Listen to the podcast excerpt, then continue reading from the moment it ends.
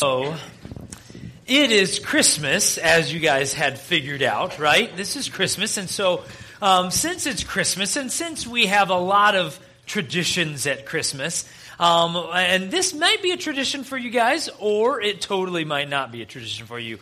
Um, but maybe one of those traditions is you like to listen to or you like to sing the 12 days of Christmas. All right, that that song, "The Twelve Days of Christmas." Now, and some of you, some of you, I can tell you're really excited. Some of you, you're totally not.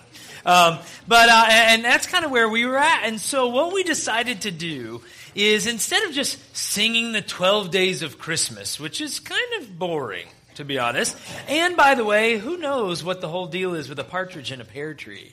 Uh, I mean, that's just weird. So, since since that's weird, we thought we'd get far weirder, and we thought we would sing the Twelve Days of Christmas Wisconsin style for you guys. And so we have changed, uh, well, a lot of the words, and we have decided that we are going to sing this Wisconsin style for you guys. So I hope that you truly enjoy 12 Days of Christmas Wisconsin style. Here we go.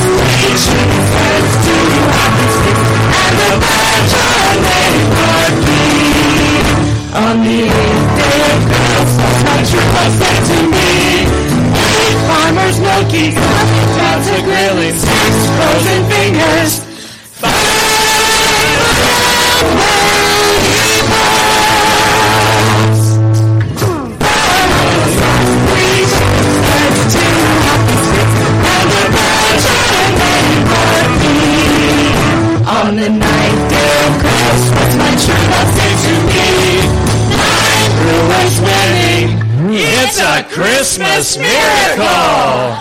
Eight farmers making seven loaves of wedding, frozen fingers,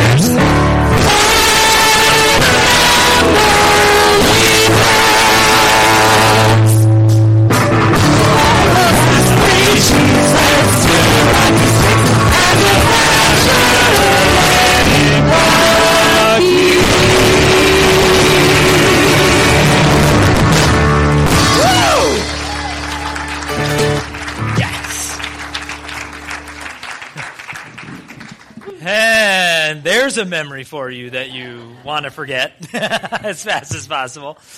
Oh, that's how we do it here in Northridge. We like to have fun, so that's a good thing. Um, thank you for being here today, guys. Uh, believe it or not, now I have to preach a message after all that. Uh, like that's that's just crazy. I don't know how you switch gears to that, but we're so glad that you're here. Um, those of you who, who are here for the very first time, you've never been here, you're a guest with us, first time. Um, just want to say welcome to you. So glad to have you guys here. And, um, and then we want you to know something that's really, really important. We say this not just on Christmas, we say this every time we get together. And that is that Northridge Church is a safe place for you, no matter where you're at with God. If you've been walking with Jesus for a long time, or maybe you have just started a relationship with Jesus, or maybe you're here and you're not sure if you have one or if you want one, whatever, wherever you're at with God, this is a safe place for you, and we're glad to have you here, especially to celebrate Christmas.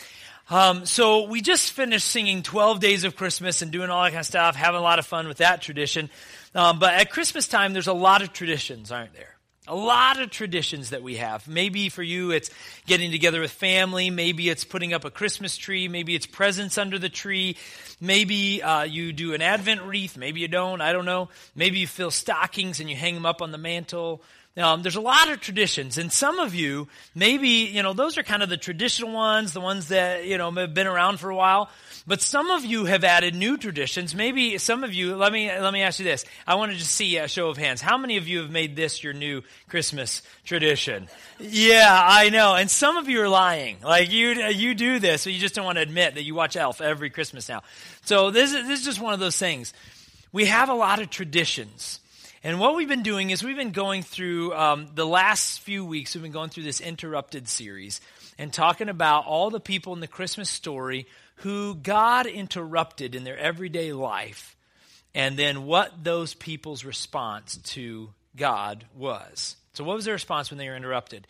Well, uh, today I want to talk a little bit about, just start by talking about a couple of traditions that we think of in the Christmas story, but ones that we've actually gotten wrong believe it or not. We've gotten some traditions wrong in the Christmas story. And, um, and, and of course, last service I started this way, and I'm sorry to dash some hopes this, uh, this evening, uh, but let me just go into this. Uh, some of the traditions are, for example, uh, most of us, when we see the Christmas pageants, how many wise men are there? There's always three, right?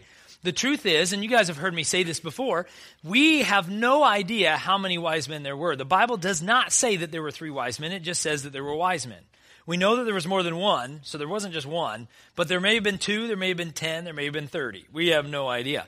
There were just wise men, and they came from the east, and they came to visit Jesus. The other thing is, we always kind of get this, um, you know, this this collective. You've seen the nativity scene, right? Joseph and Mary, they're all always huddled around the manger. And then there's sheep milling around, cows, donkey maybe, whatever. And then there's shepherds, and then there's wise men. The wise men were not at the birth of Jesus. We think that they were, but they were not.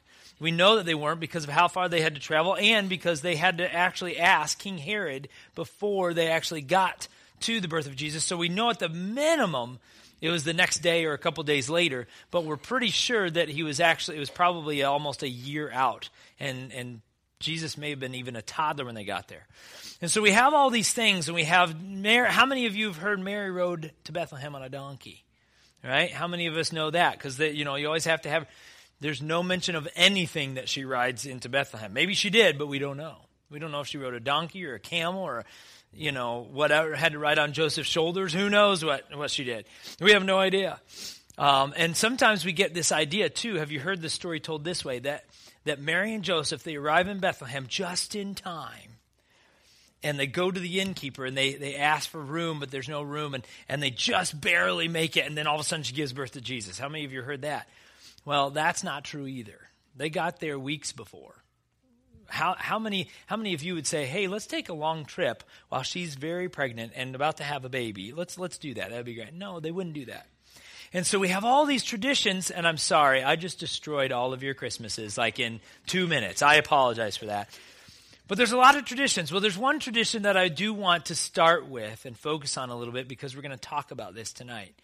And that is the tradition of the innkeeper not having any room for Jesus. And the reason I bring that, that tradition up is the truth is there is actually no innkeeper in the Christmas story. Did you know that? The innkeeper literally does not exist in the Christmas story or otherwise. Even though we always have him as one of the characters in the Christmas plays, in the Christmas pageants. There was no innkeeper. Uh, and so we're going to get into that. But here's what I want to do tonight I want to read the most famous part of the Christmas story. It's the popular one. It's the one that we all have heard.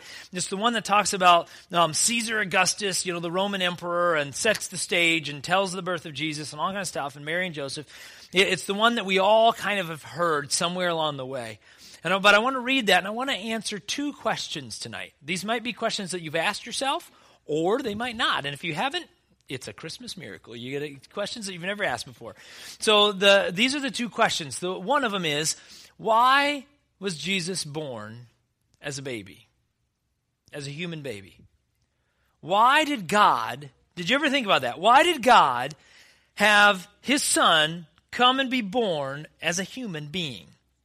God could have sent Jesus any way he wanted to. He could have built a rocket for all we know. I mean, you know, like shoot him down, like big explosion or something like that. He could have done anything he wanted, but he sent Jesus to earth as a baby. Why is that? Well, we're going to talk about that. The second reason, or second question that we're going to talk about, is what should my response, what should your response, what should our response be when we come face to face with God in our lives? When we come face to face with Jesus? What should our response to Jesus be in our lives? So let's read the Christmas story, and then we'll unpack this a little bit. So we're going to start in Luke chapter 2, starting with verse 1. As always, it'll be on the screen behind me. In those days, Caesar Augustus issued a decree that a census should be taken of the entire Roman world. This was the first census that took place while Quirinius was governor of Syria. It's just setting the historical background so we know when it took place. And everyone went to their own town to register. So Joseph also went up from the town of Nazareth in Galilee to Judea, to Bethlehem, the town of David, because he belonged to the house and line of David. He went there to register with Mary, who was pledged to be married to him and was expecting a child. While they were there, the time came for the baby to be born. That tells you they didn't get there like the night of, right? While they were there, the time came for the baby to be born. And she gave birth to her firstborn, a son. She wrapped him in cloths and placed him in a manger because there was no guest room available for them. So we just read the Christmas story. If you notice, there is no innkeeper in there, is there? There's none. Not a single innkeeper in that whole story. And the reason is because he doesn't exist. Now, the way that we get the innkeeper tradition of the, of the Christmas plays and Christmas pageants, all that stuff, the way that we get that is from verse 7. Let me go back and read verse 7. This is where we get the tradition of the innkeeper. It says this It says, And she, Mary, gave birth to her firstborn, a son. She wrapped him, Jesus, in cloths and placed him in a manger because there was no guest room available for them. Now, let me ask you if you've heard it read this way. Have you heard it read, because there was no room for them in the inn? Okay? How many of you have heard that one? That's the more traditional, like that's the one everybody knows. We could probably quote it because there was no room for them in the inn. The problem is that we've translated this English from Greek. And sometimes we don't get it, probably it's accurate, but it's maybe not the best. And so in this case, a lot of the translations, not the one that we read, obviously, but one of the trans- some of the translations say because there was no room in the inn. Okay, where we get the word inn is, or hotel, if you want to say it that way, the word hotel, we get from a Greek word called katalama. Katalama. Okay, this is the Greek word that we translated. When we look at it, we're like, okay, because there's no room in the katalama. Okay, I don't know what the other Greek words are. Did you catch that? So I'm just going to say, because there was no room in the katalama. That's there the extent of my Greek. Okay, so so you got that. So the katalama is talking about whatever there was no room in. The problem is that this Greek word does not describe a public lodging like a hotel or an inn. It can, it was misused sometimes in their, in their culture for that, but that's not what the word meant. The word katalama actually means guest room. Okay? And so what this word was intended to mean was that there was no guest room available. There was no extra room available for Mary and Joseph and Jesus. Okay? In fact, let me just kind of give you a couple of points that kind of reinforce this. Luke, who is the author of the book of Luke, we're very creative with our names. Luke, the author, if you fast forward a few chapters, just eight chapters ahead, chapter 10, Luke writes another Greek word, and he's telling a story, and he's talking about a completely different thing, not uh, related to Christmas at all, and he's telling a story about a hotel. Have you heard of the, um, the Good Samaritan story? Okay, you remember when the guy takes him to an inn or into a hotel and take care of him? In that version of the story, Luke, the author, the same one who wrote the Christmas story, he writes a completely different Greek word. He writes the word pandachaion. Pandachaion. What does that mean? That literally translates means a public lodging or a public hotel or public inn. Okay? So logically, you go to the same guy who wrote the Christmas story and he writes pandachaion for this other story to say, yeah, it was a hotel. But he doesn't use that same word. He obviously knew the word because he wrote it ten, like eight chapters later. But he didn't use that word in the Christmas story. Why? Because there is no inn. There's no hotel in Bethlehem. And on top of that, by the way, Bethlehem is tiny. It's like a few hundred people. They didn't have a hotel. All right. Now, if you go to Bethlehem today, it's a real place. You can go there to, to this day. There's like it's like 25,000 people, I think. Okay, so it's a pretty good size place, about double the size of Waunakee. Okay, but back then in Jesus' day, it was a few hundred people at the very most. There was no public lodging or hotel there because there's no business for it. And so you might ask yourself, good, what does this have to do with anything? right? Because some of you are really excited about the history. Some of you are like, can we please move on, get to the good stuff? And I understand that. But the question is, what, what bearing does this have on the Christmas story? What is the point? Well, the point is this it's important to know where Jesus was born, not for Jesus' sake, but for who actually made room for him. It's a big deal for who sacrificed for Jesus in order for him to be born, isn't it? And so where is Jesus born? Let me just tell you kind of kind of help connect some of the dots for this. The where that Jesus was born was in a house, most likely somebody's house, a personal dwelling of some kind. Let me explain. Okay, I have a diagram of a first century house in Palestine. Okay, this house is kind of what it would look like. If you were to look at this size, this would be approximately, not exactly, but approximately maybe a fourth of this room in size, okay? The entire house for, for somebody that lived in first century Palestine or Israel, okay? So in that house, at the top, upper level, is where their living quarters would be. This is where they kind of feel safe. This is where they would go to bed at night. And when I say bed, by the way, do you see those little things that are rolled up? Those are their mats. That's their bed, okay? In, in Jesus' day, you did not have a bed that was up above the ground. That did not exist unless you were royalty or extravagantly wealthy, like ridiculous wealthy. The, the, most, the most wealthiest people in the planet, on the planet at that time, maybe would have had a bed that sat above the ground.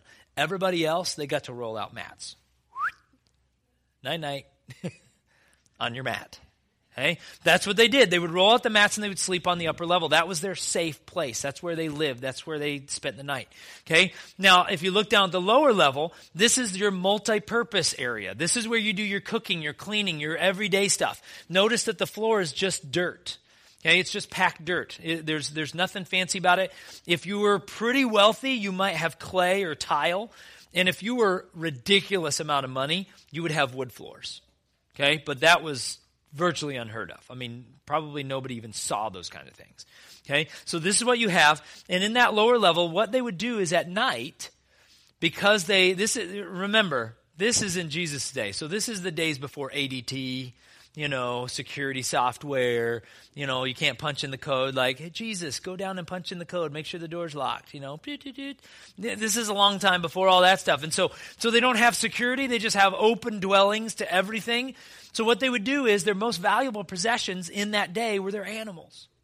And so what they would do is they would actually bring the animals in at night into the house and they would actually have a place in the multi-purpose area and they just let the animals kind of be in the lower level of the house how many of you moms especially would love to have animals like cows and goats just bring them on in let's do this no probably not but that but that is what they did. That was normal. Because, for two reasons, by the way. One, to protect them from the weather. Two, to protect them from thieves. Okay? Otherwise, you walk by and you're like, hey, that's a nice goat. cool. You know, and they walk off, and there they go. Okay, so you bring your animals in at night if they were valuable. Okay? And so the answer to the question, where was Jesus born? He was most likely, we don't know this for sure, but he was most likely born in the lower level of a personal house, of a person's per, uh, dwelling. Because there was no guest room, there was no mat area for them to stay. And so Mary and Joseph and Jesus, they ended up, Jesus being born, down in that multi purpose area with all the animals. Okay, why do we know that this is true? How can we see? There's a lot of evidence for this. The biggest thing of all is where did Mary obviously put Jesus as soon as he was born? Where did he place him? In the manger. And you know what a manger is, right? A manger is just a really nice, cozy, warm Christmas word for feeding trough for the animals. Okay? That's what it is. It's a feeding trough for animals. But they needed a place to put Jesus. They didn't have a crib, they didn't have a mat, they didn't have anything. They had dirt floor. And so they placed him gently, wrapped him in cloths, and placed him in a manger. So, what is the point of all that? The point is this. Even though the people, whoever it was, whether it was relatives, whether friends, whether strangers, whoever it was, they didn't have space for Mary and Joseph or Jesus. But they did something that you and I need to do in our own lives. And this is the answer to our first question What should our response be to Jesus? We get the answer from the Christmas story. The answer of our response to Jesus is that we need to do what they did in their house, and that is make room for him. We need to make room for Jesus. Just so that we're clear, there's never going to be enough space for Jesus. Because I don't know about you, but I like to control my life. My life is fairly busy. There's a lot of stuff going on, right? How many of you, I mean, I've asked this before, how many of you are sitting around saying, man, I don't know what to do with all of my time? Unbelievable. I'm just, there you go. Katie. She's the only one. All right? Katie said, I don't know what to do with my time. All right? Well, other than Katie, all right, other than Katie, everybody else, where are we at? We don't. I mean, we don't. You're not. We don't have space. We're not like, man. I'm, I'm looking for stuff to fill my life with man, I just, I need some more things. Right? There's never a good time, but that's not the point. The point is when we come face to face with God, with Jesus, are we willing to make room for Him like they did in that house? This whole series, this whole Christmas series has kind of been leading to that, hasn't it? If you think about all the people we've talked about, they had to either make room for Jesus or not. That was their choice. They made room for Jesus or they didn't. Okay, the wise men, what did they do? They see the star in the sky. You know what that is? That's Jesus. That's Jesus interrupting their life. And they had to make the choice are we going to ignore it and be like, hey, cool star? Uh, but I have a lot of scrolls to work on. Right, I've got a, I've got a scroll project tomorrow. We have a scroll board meeting. I gotta, gotta be ready for it. Right? They could have done that said, Wow, cool. Thanks, Jesus, for giving us the sign. Back to life. Right? But the wise men didn't. They said, Whoa, this is, this is something we need to pay attention to. We need to put Jesus in our life. And so they sacrificed their time, their energy, their money to get to be in the presence of Jesus. Then there's King Herod, right? King Herod is, is interrupted by Jesus, and he finds out about the birth of Jesus. And, and King Herod, he's, he's one of those guys that that when he sees it, he's kind of threatened by it. And so he does the complete opposite of the wise men and just about everybody else in the Christmas story. King Herod does completely opposite. What does he do? He's like, not only does he not ignore Jesus, he wants to take him out. I mean, he wants to take Jesus out before he becomes a major threat to him. And so he tries to get rid of Jesus. In, in essence, what King Herod says is, I'm going to control my own life, God. I know that you're there. Uh, I know that Jesus is born. I want nothing to do with it. Thanks, but no thanks. I'm good. I'm going to live my life. That's what King Herod said. You know how well that worked out for King Herod? Not at all. You can just read the history books. You don't have to even go to the Bible for that one. Read what happens to King Herod. It doesn't go well for him in history. Okay? And then you have the shepherds, and they're out in the fields taking care of their flocks by night. Why do we say some of these things these ways? I don't know. But anyway, that's what, they, that's what they were doing. Right? They were taking care of their flocks by night. It was nighttime, they were taking care of sheep, right? And all of a sudden the angels come in and go, hey! And scared, you know, them crazy. Right? And all of a sudden, hey, guess what? Jesus is born. And they had a choice to make. Are we going to stay with the sheep, what we know, what's comfortable, or are we going to go see Jesus? Thankfully, they went to see Jesus. And then you have Mary and Joseph. They had their plan set. We talked about them last Sunday, didn't we? They had their plan set, and Jesus said, uh, God said, We have something different for you. You need to give birth to the Savior of the world. It's a little bit different than what you had planned. What are you going to do? And they chose to completely alter their path. But here's what's interesting about the whole Christmas story. You might be here and you're wondering, perhaps, is God asking you to make room for Jesus? It's nice to read the story, it's nice to show up on Christmas and all kind of stuff, but the question has to become is God, is Jesus interrupting your life? Does Jesus want you does Jesus want you to make him the center of your life? To accept him into your soul, into your heart? The very clear answer to that is yes. You know how I know that? Well, let's go back to the Christmas story. You know who Jesus asked to commit their life to him? Literally everybody. Everybody. Okay, think about it this way the wise men, they were extremely wealthy. We know that by the gifts that they brought to Jesus. They were extravagantly wealthy, and they were foreigners. They were not from Israel. And yet, they believed in Jesus. They gave their life to Jesus. They sacrificed their time, effort, and energy for him. They made room for Jesus. Okay? Jesus called the most powerful people on the planet. He called King Herod, who was not powerful in terms of the entire world, but in that region, he controlled the people in that region. He had a massive amount of power. And God called him too. Not just wealthy, not just the powerful, but think about this. He also called shepherds. Remember what the shepherds are? If King Herod is over here on the spectrum of wealth and power and everything else, you know where the shepherds are? They're way over here. they are the lowest rung of society, the scum of their society. Nobody wants them. Nobody can stand them. Nobody wants their job. They're smelly. No, ugh, shepherds. When the shepherds showed up to the party, everybody left. Seriously, the, the, nobody wants to be a shepherd. Nobody wants to be around shepherds. They're hated. And yet, Jesus interrupted the shepherds and actually asked the shepherds of all people to be the first ones to see baby Jesus. They maybe were the only ones, potentially, to actually see newborn Jesus. Isn't that crazy? God called shepherds the lowest of the low, but he also called King Herod the most powerful person in that region. And he called the wise men from some other country. And he also called, you know who else he called? He called Mary and Joseph to give their life to him. You know who Mary and Joseph are? They're middle class suburbanites. They're your average Joe, average just here we are. we work Monday to Friday. This is what we do right? It's just your average middle class family. That's what it is. Mary and Joseph is like Joseph, you know, he works and Mary does her thing, and they got they got average person in Palestine in first century. God calls all of us. And the question, of course, is is he asking you to give your life to him? The answer is yes. The only difference in the answer for all of us is whether or not we've responded. So that's one question.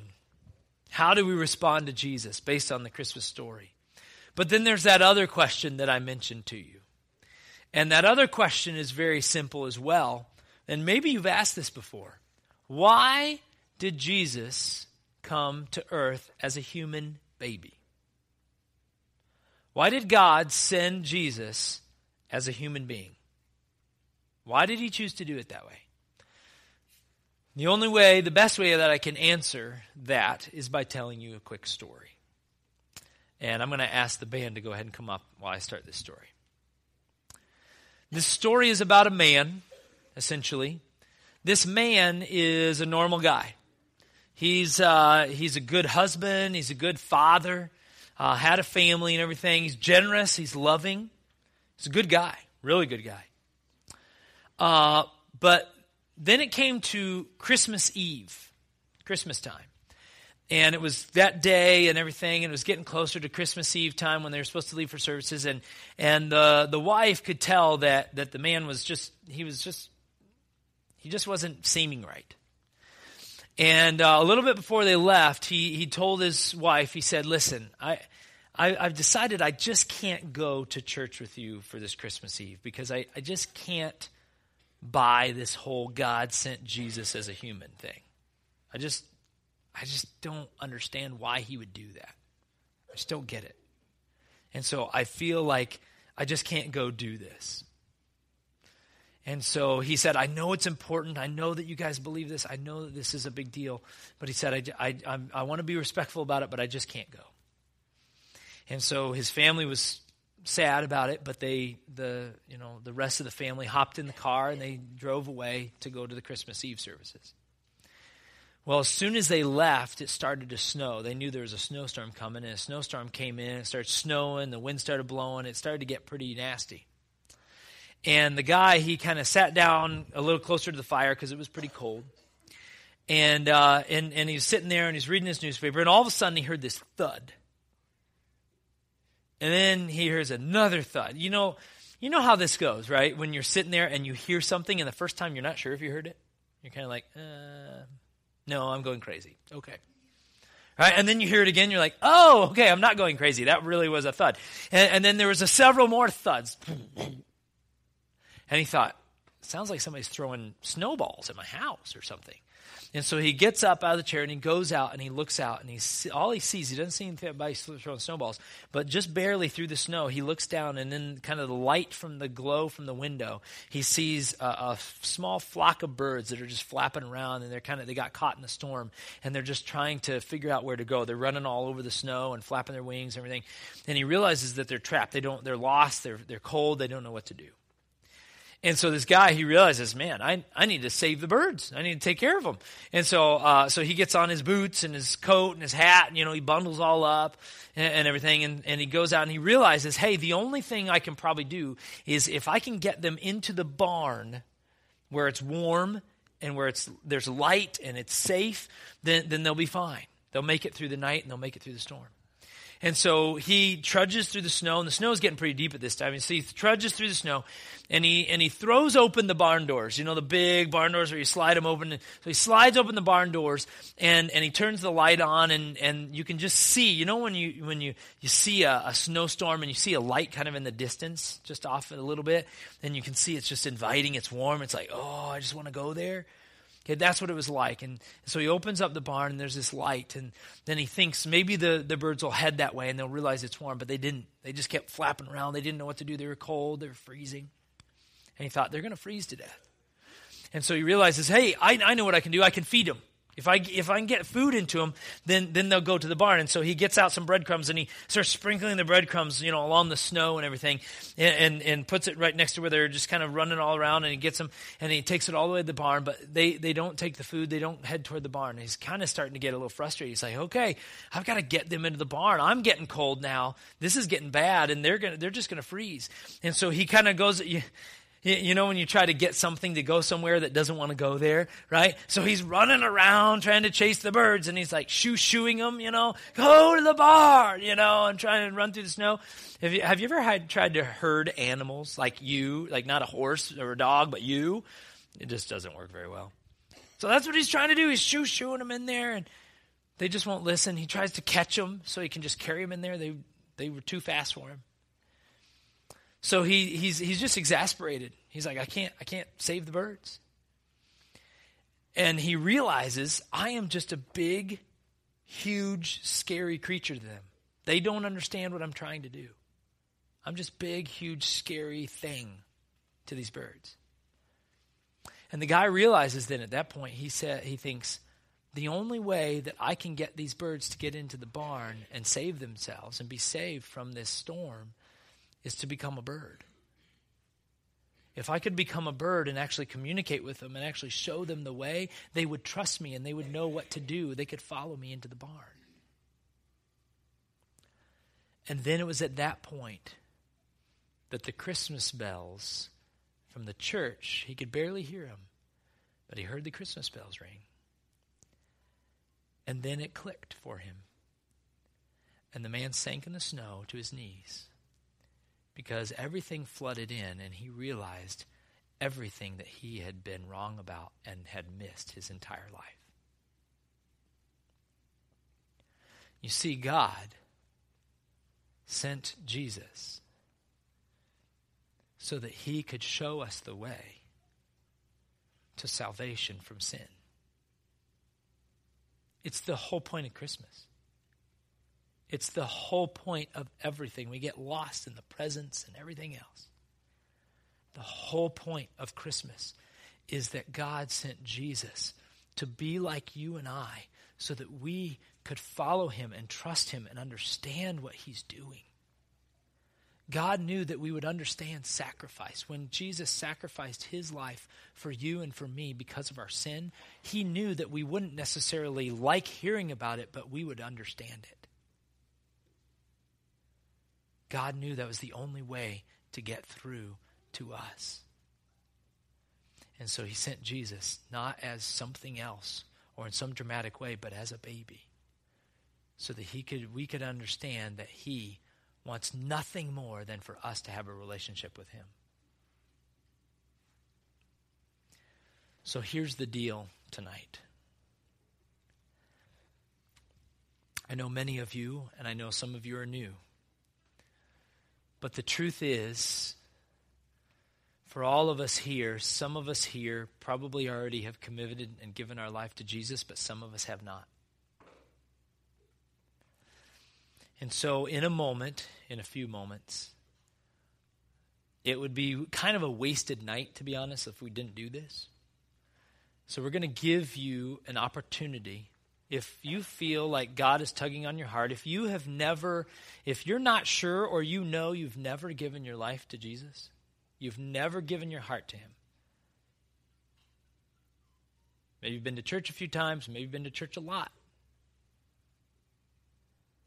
We had a guy that I was in church with um, on staff before this. He had been leading worship for, I don't know, how many years? 20 years, something like that.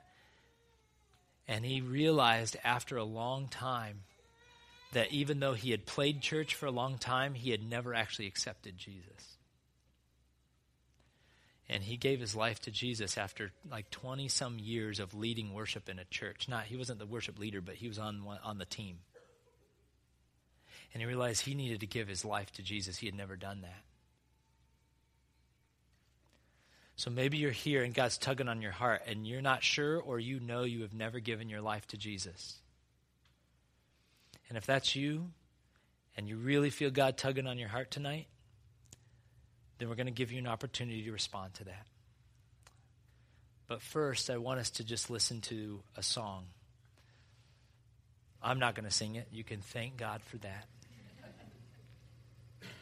but Laura's going to sing it. It's called Noel. It's an amazing song. Here's what I would encourage you to do as we wrap this up tonight. Just listen to this song. Maybe you need to close your eyes. And if God is tugging on your heart tonight, that's not me, that's not the snow, it's not candles being lit. If God is tugging on your heart, that means God wants you to respond and accept Him to accept Jesus. The question is will you? Will you respond? So as we sing this song, listen to these words. They're amazing words. And just allow God to do what He wants to do with you. And then after that, I'll come up and we'll have an opportunity for you to give your life to Jesus if you want, if you really feel that you need to. So let's listen to this song, Noel, and then we'll do that.